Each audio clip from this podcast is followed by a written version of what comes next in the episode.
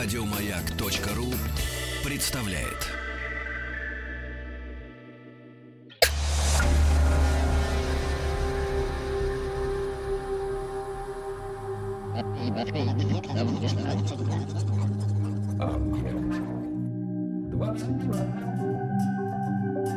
Объект 22. Литературный Нобель. Это «Объект-22», я Евгений Штаховский. Очередная серия проекта, посвященного лауреатам Нобелевской премии по литературе. И мы сейчас в том периоде, который как-то вольно-невольно окрашен в цвета французского флага. Не успели толком отойти от лауреата 1952 года, которым, напомню, был Франсуа Мариак. В грядущих 60-х нас ждут Сен-Жон Перс и, конечно, Жан-Поль Сартер. Ну и сегодня год 1957 и 52-й лауреат Нобелевской премии по литературе. Французский писатель, философ, эссеист, драматург Альбер Камю. И здесь уже Вера Вахтанговна Шервашидзе, доктор филологических наук, профессор Российского университета «Дружбы народов». Вера Вахтанговна, здравствуйте. Здравствуйте. Да, спасибо большое, что нашли на меня время. И я каждый раз вот добираюсь до фигур, которые мне представляются крайне известными, во-первых, а во-вторых, еще и фигур, к которым я сам отношусь с большой любовью, всегда у меня в голове в самом начале одна мысль, что как-то говорить о них непросто. И Альбер Камю, мне кажется, тот человек и тот писатель, с одной стороны, о котором мы действительно достаточно много знаем, и чьи произведения известны и, я не сомневаюсь, популярны, по крайней мере, основные, да, но некоторые из них. И это накладывает некоторые сложности, потому что о людях вот такого плана всегда хочется узнать что-то нового или посмотреть на них с какой-то другой стороны.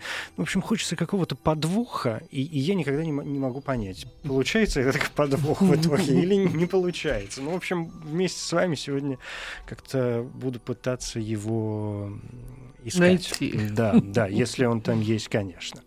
Ну что, Альбер Камю, человек, знаете, один тоже из вопросов, который я задаю в начале, не всегда, но часто, о том, насколько нам интересна биография писателя для понимания его произведений. И здесь, я понимаю, нет смысла задавать этот вопрос, ну, потому что понятно, что биография Альбера Камю довольно интересна. С одной стороны, она интересна тем, что Альбер Камю выбрался из страшной нищеты, из страшной убогости существования и стал тем, чем он стал. Стал совестью эпохи, властителем дум и нобелевским лауреатом. Родился он, как известно, в Алжире. И всегда он говорил о том, что он благодарен тому, что он родился в Алжире. Потому что Алжир оказал на него огромное влияние на формирование Альбера Камю не только как писателя, но и как личности. Вот с одной стороны, вот эта убогость существования в депрессивном рабочем предместье Алжира-Балькури, да, с такой полу... ну, немой, что ли, матерью, немногословной и немножко, вот как я читала многие источники, немножко, в общем-то, отсталой по своему развитию. Но она была чуть ли не она была подёнщицей, она абсолютно не была образована, она не знала грамоты никакой. Одна из книг Камю имеет такое своеобразное вступление, говорит, моей матери, которая никогда эту книгу не сможет прочесть. Не сможет прочесть, совершенно верно, потому что его мать была абсолютно необразованным человеком. Все-таки немножко штрихов из биографии я бы хотела добавить. Он родился в небольшом поселке Мондови в Тунисе в 1913 году, то есть накануне Первой мировой войны, что очень важно. Отца... Не в Тунисе, в Алжире. Мондови в Алжире? я читала в Тунисе. Не знаю. Потом они переехали в Алжир после того, как отец был призван на фронт. И отец очень быстро погиб. Он погиб чуть ли не в первые месяцы войны. И вот эта странная мать, о которой Камю очень с большой нежностью, с любовью пишет, странная мать, но мать, которую он нежно и беззаветно любил, содержит всю семью, своего единственного сына, бабушку Альбера Камю. И живут они, естественно, в страшной бедноте и нищете. Но страсть к жизни и страсть к знаниям настолько велика у мальчика, что он блестяще совершенно заканчивает среднее образование, несмотря на лишение, недоедание, несмотря на недостаток литературы. Тем не менее, видимо, талант и вот то, что называется «поцелуй Бога», победили. Победили все эти обстоятельства жизни. И у Камю находится поддержка в лице философа Гронье, благодаря которому он становится студентом Алжирского университета. Здесь он тоже абсолютно активен, потому что эта страсть жизни его всегда, им всегда руководила. Он любит футбол, он любит театр, он участвует в студенческом театре, он режиссирует даже некоторые драмы и пьесы. И вот так вот он становится постановщиком «Братьев Карамазовых» и впервые знакомится с русским писателем, уважение, пиетет и влияние которого, о влиянии которого он говорил всю свою жизнь и написал даже в своем единственном философском произведении «Миф о Сизифе». В Алжирском университете Камю пишет очень серьезную диссертацию на тему философии Плотина, это византийского ученого IV века, последователя Платона, которая также сформировала взгляды Камю, его так называемый романтический экзистенциализм. Но закончить университет Камю не удалось из-за туберкулеза, который мучил его всю жизнь. И вот, может быть, вот эта страсть к жизни, этот азарт, эта жизнь на перегонки со смертью, если можно так сказать, и обусловили его и творчество, и его личность, такую совершенно неординарную. Камю побеждает свою болезнь. В 40-е годы он переезжает в Париж, и начинается новый этап в его жизни. Вот то, что касается его биографии и формирования. Да. Вот. Так что, если есть какие-то другие вопросы, пожалуйста, я готова отвечать. Есть, конечно. Значит, смотрите, какое складывается впечатление и ощущение, даже исходя из того, что вы сказали. Во-первых, интерес к совершенно определенным авторам, и Достоевский, понятно, великий русский писатель, но это тот писатель, который и у нас-то, в общем, в отечественной литературоведении даже, да, не только в самой литературе, но и в науке, которая занимается литературой, идет таким своеобразным особняком, учитывая вопросы, которые ставил Достоевский перед собой и, в первую очередь, перед своими героями. Конечно, увлечение экзистенциализмом, набирающим моду в то время, да, здесь тоже представляется крайне важным, поскольку очень часто Камю мыслит как одного из самых ярких экзистенциалистов, что, наверное, справедливо, но справедливо, ну, так ровно наполовину. В какой-то момент, как мы знаем, он отходит, да, от идеи такого чистого экзистенциализма, и Сартер, современник его, и тоже французский писатель, тоже лауреат Нобелевской премии, до которого мы дойдем в свое время, становится таким пиком этой самой Джамалунгмы экзистенциальной. такой общественный, во всяком случае, да. Это второй пункт, который, мне кажется, очень важным. И третий момент из того, что вы сказали, вот эта борьба жизни и смерти, вопросы, да, болезнь, совершенно физическая болезнь, которой оказался болен Камю, заставила, наверное, его глубже подойти вот к тому вопросу, который можно назвать философским вопросом, да, одним из главных вопросов философии. Можно называть одной из главных тем в литературе, коль уж мы говорим о литературе. Но, по сути, это, конечно, один из главных вопросов, который, в принципе, беспокоит человека. Вопрос смерти. И вопрос человека перед лицом смерти. Вопрос, в котором как раз... экзистенциализм достиг сумасшедших высот, и абсурд, вторая главная составляющая творчества Камю, тоже, как бы это лучше сказать, которая, в общем, тоже поработала над темой смерти настолько серьезно, что, с одной стороны, противоположные вещи, а с другой стороны, вот же они где пересекаются. То есть он умудрился соединить в своем творчестве и в своей даже жизни, если мы посмотрим, вот эти два, на первый взгляд, противоположных момента. Это не вопрос получился. У меня. Это не вопрос, но я вас поняла, да. И если можно, я продолжу как бы вашу мысль. Вот если сравнивать Камю и Сартра, то мы увидим... это неизбежно делают все и всегда? Это неизбежно, потому что эти две фигуры, особенно в нашей отечественной науке и культуре, как бы являются лицом экзистенциализма, атеистического экзистенциализма. На самом деле был и Габриэль Марсель, и Марло Понти, и многие другие, но мы знаем прекрасно Камю и Сартра. Это абсолютно противоположные по своим взглядам люди и абсолютно противоположные по своим жизненным каким-то обстоятельствам и ситуациям личности.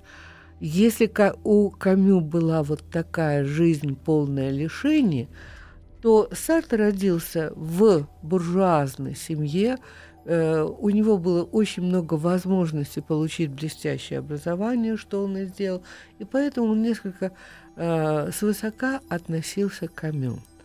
Но у Камю была удивительная способность. Я вот часто на лекциях Камю сравниваю с Байроном. Он умел улавливать те смутные веяния и настроения эпохи, которые носились в воздухе. Он умел чувствовать ритм, нерв эпохи.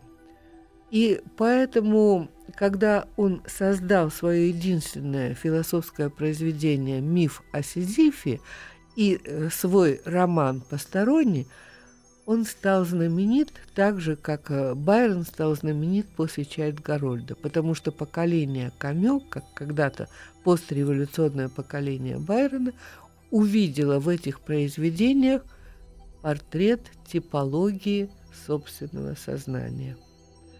Вот. И если говорить об абсурде, то Камю все-таки певец абсурда.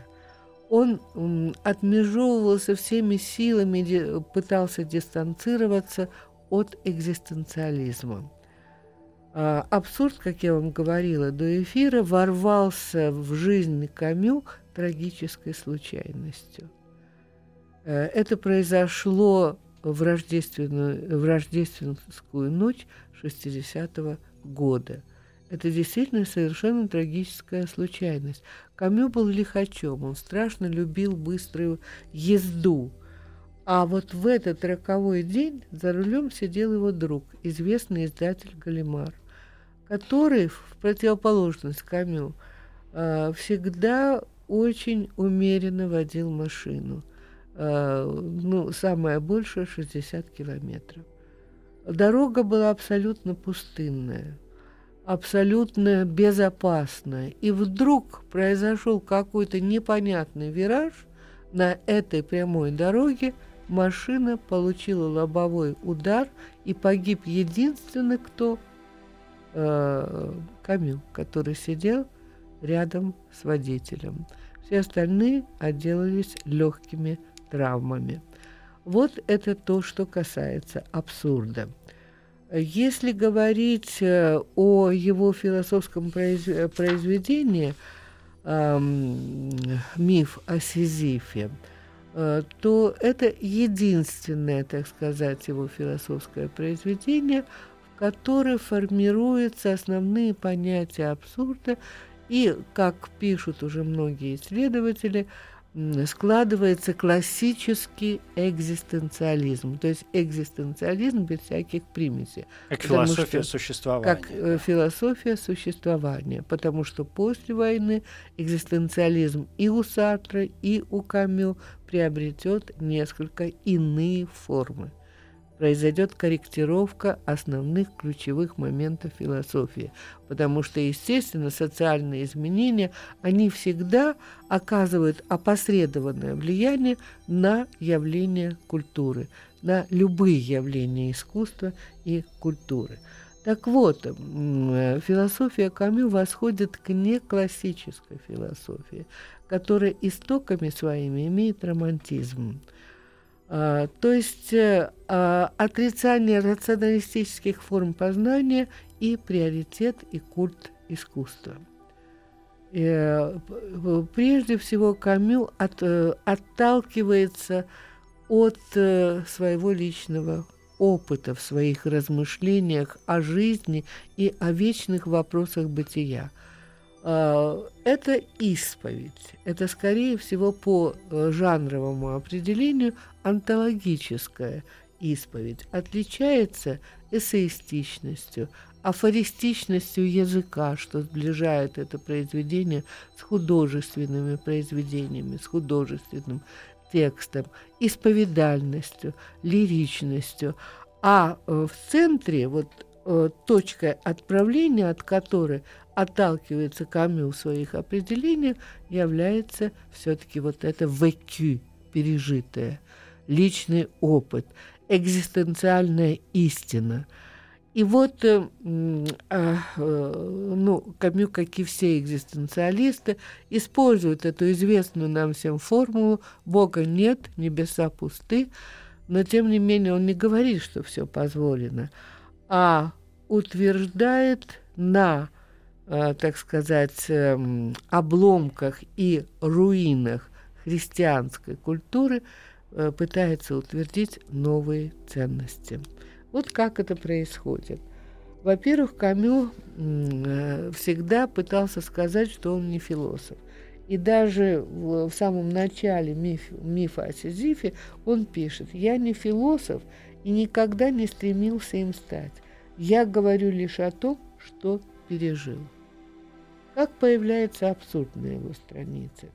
Абсурд – это выход за пределы машинальной автоматической жизни, в которой живем мы все, не замечая вторника, понедельника, среды. Все это складывается в одну серую череду дней. Отсюда и Сизиф, да, который бесконечно закатывает камень на гору, камень скатывается, один и тот же бесполезный труд. Женя, мы дойдем до Сизифа. А пока я хочу просто привести его фразу, очень простую. Вы говорили, что Камю очень сложный писатель. Нет, он очень простой. Он очень просто доказывал какие-то, может быть, сложные истины. Он об абсурде говорит так. Вот случается, что декорации рушатся, иллюзии рассеиваются, пробуждение утром, трамвай. Это надо учитывать, что это 41-42 год. 4 часа в конторе или на заводе, обед, трамвай, 4 часа работы, ужин, сон. И так понедельник, вторник, среда, четверг, пятница, суббота в том же ритме. Вот это открытие усугубляется с очевидностью смерти, которая делает нелепыми и смешными все прогнозы на будущее. И, исходя из этого, будущее осмысляется как неизбежное приближение к смерти. Многие студенты, например, говорили: «Ой, но он пессимист, но он же говорит совершенно верные вещи». Будущее действительно – это бытие к смерти, это факт. Вот. А время получает такую очень ёмкую метафору – Хронос, пожирающий своих детей. Помним Марселя Пруста, который говорил: «Все гибнет, все разрушается, все уносит время, и искусство, и поколение, и молодость, и так далее». Вот в такой перспективе будущее представляется очередным миражом, так же, как и надежда. А надежду Камю опять-таки метафорически называет ящиком Пандоры, потому что человеку не на что надеяться, ему надо трезво смотреть на свое существование, в котором одна единственная судьба – смерть. И осознание вот этой конечности приводит к очень грустному выводу. Вот это цитата Камю из древних греков, из Пиндара. Пиндар – это был древнегреческий поэт. «Все дано, чтобы быть отобранным безжалостно». Совершенно, по-моему, тут никакого пессимизма нет. Тут полная трезвость и ясность мысли. Или же для определения человеческого существования Камю берет метафору из Паскаля, из философа XVII века, которые экзистенциалисты считали своим предтечей и предшественником, и часто цитировали и Мальро, и Сартр. Человеческая судьба – это существование осужденных насмерть узников, ежедневно видящих, как гибнут другие узники. И вот результатом этого экзистенциального прозрения становится восприятие мира как некой непроницаемой иррациональной стихии, в которой правит случайность, в которой нет логики, в которой нет смысла. Мир абсолютно безразличен к человеку, и человек становится безразличным к миру. Вспомним постороннего Камю.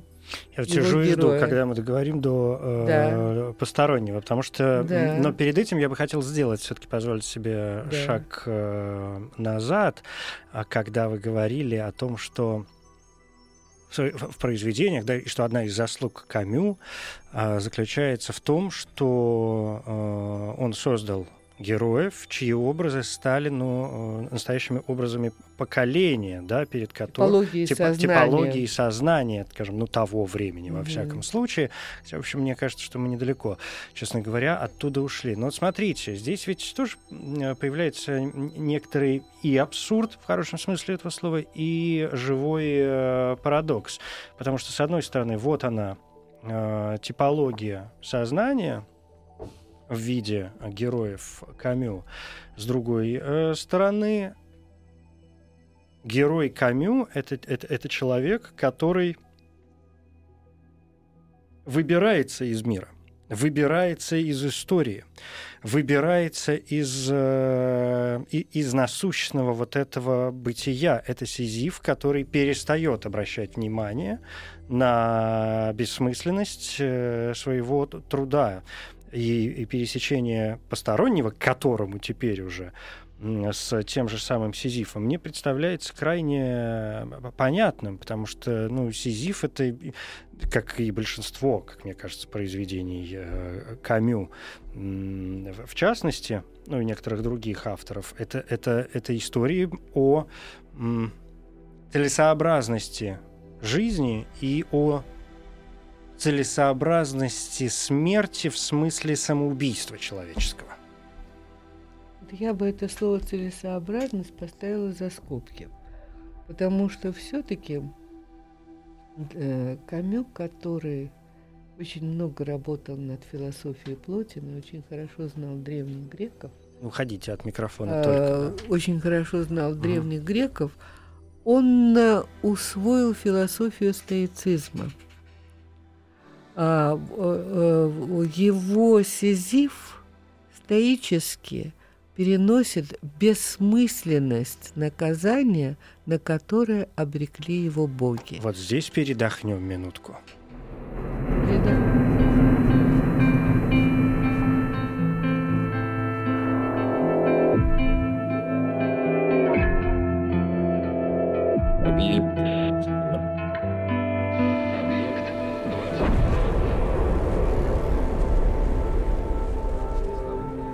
Объект 22.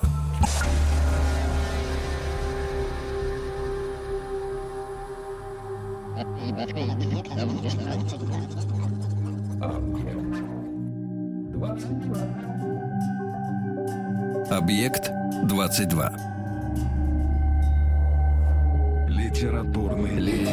Литературный Нобель.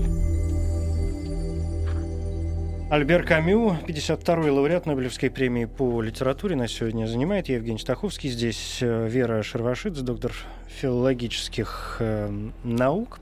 Мне кажется, вообще надо подходить вот вплотную к главным произведениям Камю, на примере которых, может быть, станет еще более понятно то, о чем мы говорим. Да? Мы так много посвятили времени Сизифу, мне кажется. Сизиф — это главное. Это главное, да, но главное, скажем, философское, как и вы заметили, совершенно справедливо, его произведения, к которому, ну, по моим ощущениям, все равно даже читатели приходят позже, потому что есть посторонние и есть чума, и все начинают с них. Но можно сказать о Сизифе, потому что это перекрещивается с посторонним. Понимаете? Без Сизифа мы... Вот я кратенько скажу. Угу. Сизиф – это воплощение абсурдного сознания. А сущностью абсурда по Камю является бунт. Но не бунт как действие, а стоический вызов тому, что подавляет человека. Ну, в судьбе, грубо говоря. То, что подавляет человека. Человека судьба, подавляет все. Да, то, что подавляет человека. Репрессивная культура, нормы, авторитеты, ограничения и так далее. Этого много, это не только судьба. Вот. И у Сизифа такая мораль – принять то, что есть, если это изменить нельзя. То есть мораль стоическая. Эта стоическая мораль побеждает богов, говорит Камю. И дальше о камнях. И заставляет человека поднимать камни, осознавая, что это действие бесполезно. И вот теперь мы можем плавно перейти к постороннему, потому что посторонний все-таки во многом, он, во-первых, создавался одновременно с мифом о Сизифе, и я не хочу сказать, что это иллюстрация философских идей, ни в коем случае, потому что Альбер Камю был замечательным художником, слова прежде всего. Но все-таки какие-то идеи, они шли параллельно.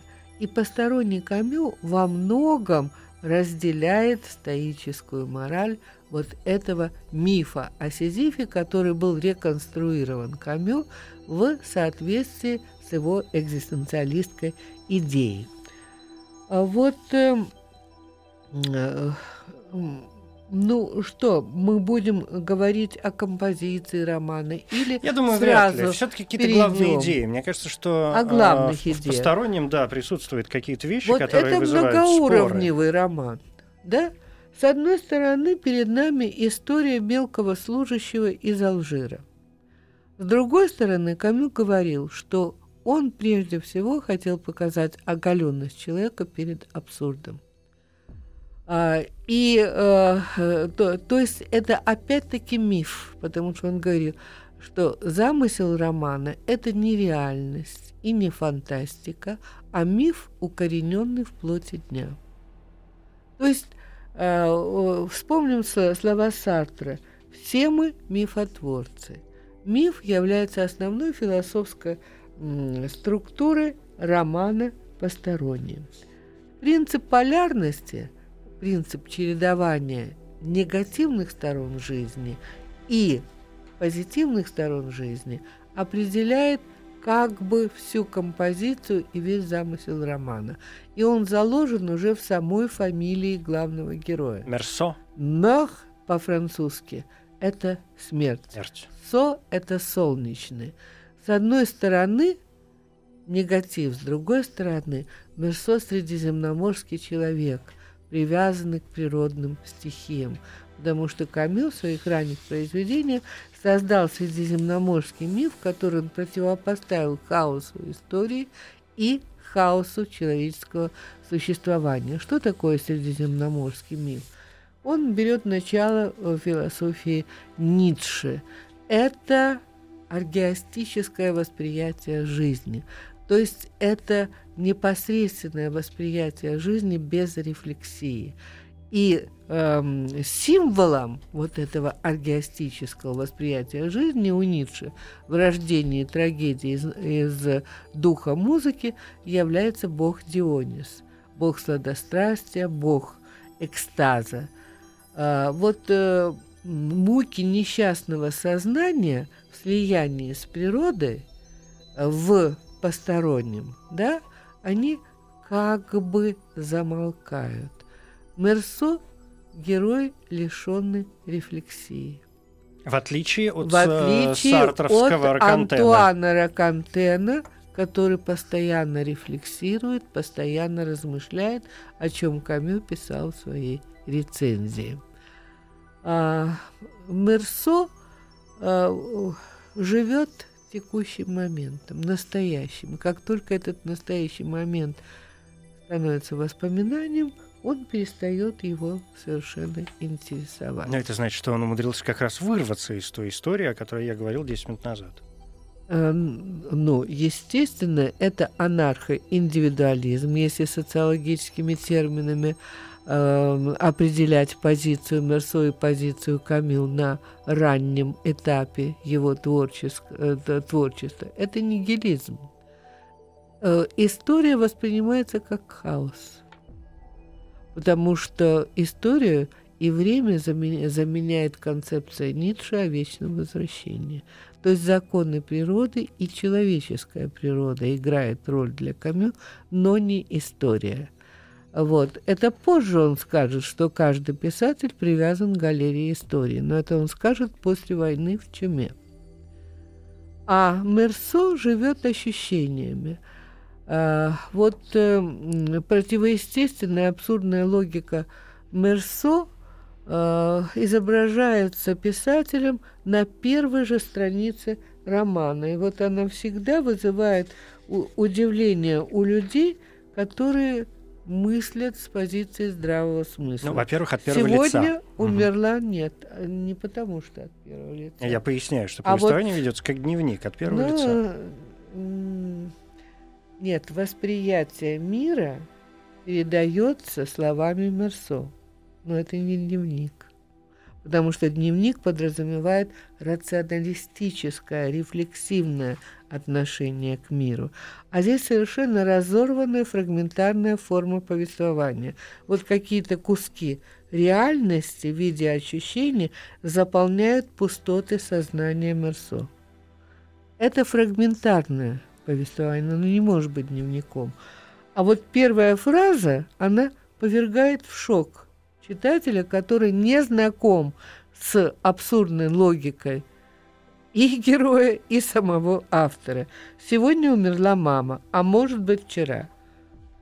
Мне одна студентка задала вопрос: он ненормальный герой Камю?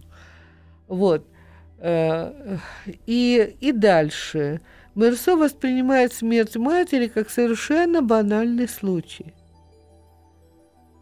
Подумал я, воскресенье скоротал, маму уже похоронили, завтра опять пойду на работу. А в общем, ничего не изменилось. Ведь психология Камю абсолютно не интересовала. Камю интересовали конструкции, как Кафку, типология, мифологемы, архетипические какие-то свойства человеческого существования. Но, несмотря на это, им с замечательной хирургической точностью показаны человеческие отношения. Показано постепенное отчуждение двух близких людей – Мерсо и матери. Когда Мерсо начал работать, им с матерью уже стало не о чем говорить. Она его кормила обедом и сидела молча, глядя на него. У них не было никаких общих точек соприкосновения, потому что каждый жил в своем мире. Но они чужие люди друг другу. Было отчуждение.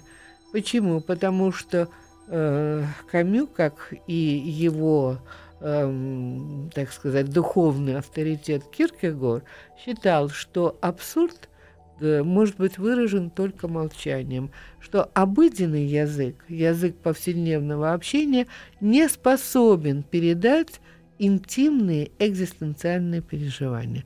Отсюда каждый человек одинок, каждый человек в капсуле своего эгоизма и своих проблем. И это Камю замечательно показал в отношениях матери и сына. И потому вот кажется странным поведение Мерсо, которое абсолютно не совпадает со стандартным представлением человека в трауре, да, когда умирает мать. Вот его спокойствие во время похорон. Потом ему захотелось выпить чашечку кофе, потому что он проделал огромный путь в приют для престарелых, в который он определил мать, когда ему стало трудно за ней ухаживать в связи с ее возрастом и состоянием здоровья. И почему бы не выпить эту чашечку кофе? Ведь он принадлежал к средиземноморскому типу людей, которые делают то, что они хотят, а не живут по законам формальной логики. На следующий день после похорон он встречает машинистку Мари Кардона на пляже. Ему очень захотелось поплавать, покачаться с нею на волнах. Он ведет обычный образ жизни. Это противоречит представлениям того времени о человеке в трауре, да? О человеке, только что похоронившем свою мать. Это может противоречить и в нашем времени некоторым представлениям, да? У нас просто остается очень мало времени, я хочу как-то ускориться. Потому что здесь рождаются ведь два пункта по поводу вообще Мерсо и по поводу постороннего. Ведь сам Камю говорил о том, что в Мерсо он показывает человека, который не притворяется. Он живет в истине и в природе. Да, он живет в истине и в природе, вот в той воде и в солнечном свете, да, который происходит. А вот эти вот общественные устои, которые вроде как предполагают человека плакать на похоронах собственной матери, ну, ребята, это вроде как и с точки зрения Мерсо, это ваши проблемы, что называется. И для того, чтобы осуждать или не осуждать человека, который ведет себя так или иначе в данный конкретный момент времени, который другому может считаться великим счастьем или великим горем, давайте мы посмотрим, почему, собственно, человек оказался в таких условиях, почему у него именно такие реакции, а не другие. Но я здесь не могу, совершенно, не знаю, случайно, да не случайно, конечно, не могу не вспомнить, это пьеса, да, эта пьеса, она называется «Недоразумение». Да. Вы помните ее прекрасно, суть в которой и сюжет, в общем, незамысловатый, что молодой человек приезжает куда? В дом или в отель, снимает комнату, в общем, у двух женщин, которые являются его матерью и сестрой, но они об этом не знают, поскольку он там, я сейчас не помню весь сюжет, в подробностях. Короче, он приезжает, чтобы им открыться, я ваш сын, да, и ваш брат, они об этом не знают, ну, в общем, они его как-то убивают, как проходящего мимо путника, да? То есть вот цель она... ограбления. Да, вот она, та самая обратная конструкция. Обратная сторона «все позволено». Нигилизма, отрицание всех ценностей христианской культуры. Но в постороннем все это очень красиво, потому что посторонний язычник, а в языческой морали нет понятия греха, нет понятия угрызений совести. Разве это плохо? Есть понятие наслаждения. Есть понятие природы, чувства, да, есть понятие чувственного горя, конечно. Чувственного горя может быть, но понятия греха нет. Хотел было здесь сказать и слава Богу, но воздержу. Давайте передохнем минутку, после этого продолжим. Литературный Нобель. Вера Вахтанговна, у нас несколько минут, и я думаю, что мы просто должны сказать хотя бы два слова о «Чуме». Конечно, произведение, которое считается главным произведением, как ни крути, о Камю. Главный его роман. Вы вот, кстати, постороннего романа все время называли. Я как-то почему-то привык ощущать его как повесть, как так принято. Хотя я не знаю, это важно. Да, важно, насколько это важно. Это такая условность. Вообще-то это роман. все-таки? Все-таки это роман. Ну, хорошо, я вам доверюсь в этом вопросе.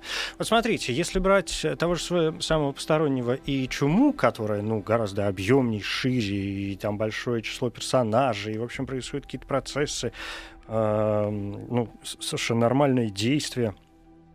По моим ощущениям, Посторонний — это история о человеке вне мира. Человеке, который избавился от мира.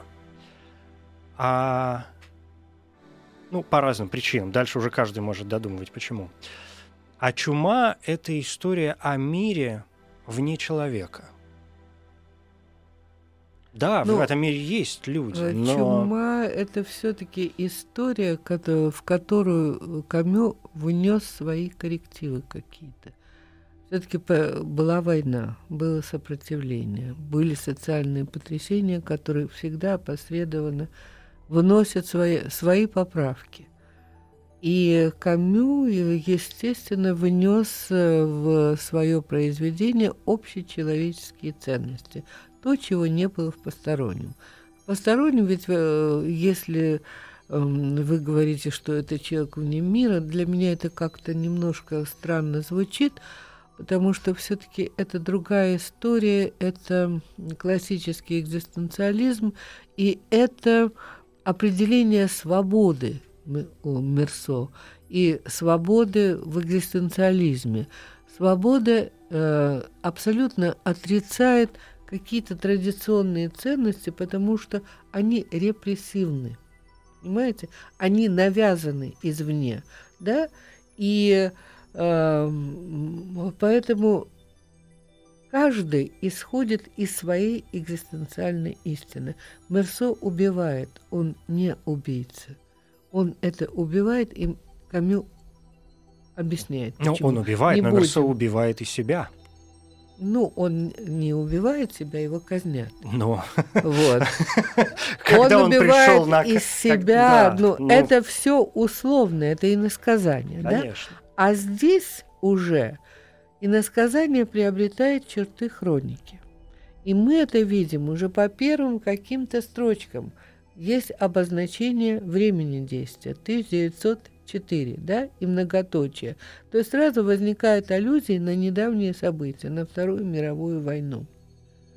Чума – это прежде всего метафора Второй мировой войны, фашизма, оккупации. Но это метафора или аллегория. Чума – это шире, это символ. А символ, как известно, он имеет бесконечную трактовку. Чума – это прежде всего многоликое зла. А зло, считали экзистенциалисты, вместе с ними Камю, управляет миром. Зло является одним из законов, который управляет миром. Но, тем не менее, какие изменения происходят? Вот смотрите, Камю, Мерсо, посторонний всему, посторонний вот этим ценностям, которые ему навязывают, это репрессивной культуре, репрессивным авторитетом. Он свободный человек, живущий в истине. Истина для него – это природа, это бракосочетание с природными стихиями, это чувственное наслаждение. Его антагонист в Чуме – журналист Рамбер, который появляется в Аране совершенно случайно. И вдруг в Аране случается чума. Аран закрывают, и Рамбер всеми силами, естественно, пытается вырваться, уехать в Париж. И он, как говорил Кафка, придумывает всякие вещи по инерции, которые придумывает человек в безвыходной ситуации. Подкуп, обман... знакомство, наконец... То есть ведёт себя как нормальный человек. Ну, если это норма, то будем говорить как нормальный человек. Но я не вижу большой... У нас 15 секунд. Я хочу здесь вот что сказать. Во-первых, большое вам спасибо, потому что и Чуму, и Постороннего, и все остальное вообще Камю дочитать, конечно. Вера Вахтанговна Шервашидзе, доктор филологических наук, профессор Российского университета «Дружба народов». Я из нашего разговора вынес совершенно одну чёткую утверждение. отношения. Вот вы сказали, решив немножечко так в противовес мне сказать, что же вы говорите, что Камю сложный писатель. Он очень простой. Мне кажется, наш разговор сегодня показал, что он все-таки очень непростой писатель. Да, и в 30 минут нельзя уложиться. Да, спасибо вам большое. Литературный Нобель. Коротко говоря, Альбер Камю, французский писатель, эссеист, драматург и философ. Годы жизни 1913-1960. Наиболее известные произведения: роман «Чума», повесть «Посторонние», эссе «Изнанка и лицо», миф о Сизифе, бунтующий человек, пьесы «Калигула» и «Осадное положение». Некоторые произведения Камю экранизированы, в частности, на основе повести «Посторонний» в 1967 году поставил картину Лукино Висконти.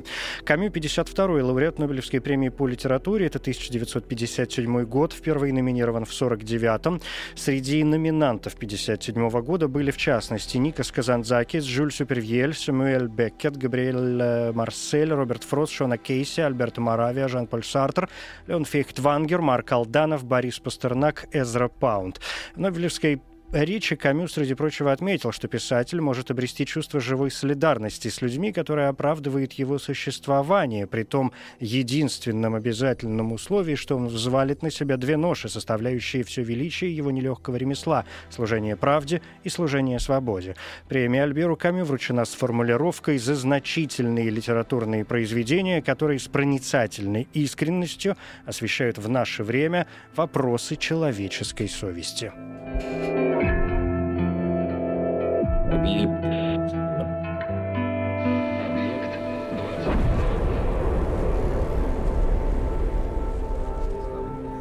Объект 22. Еще больше подкастов на радиомаяк.ру.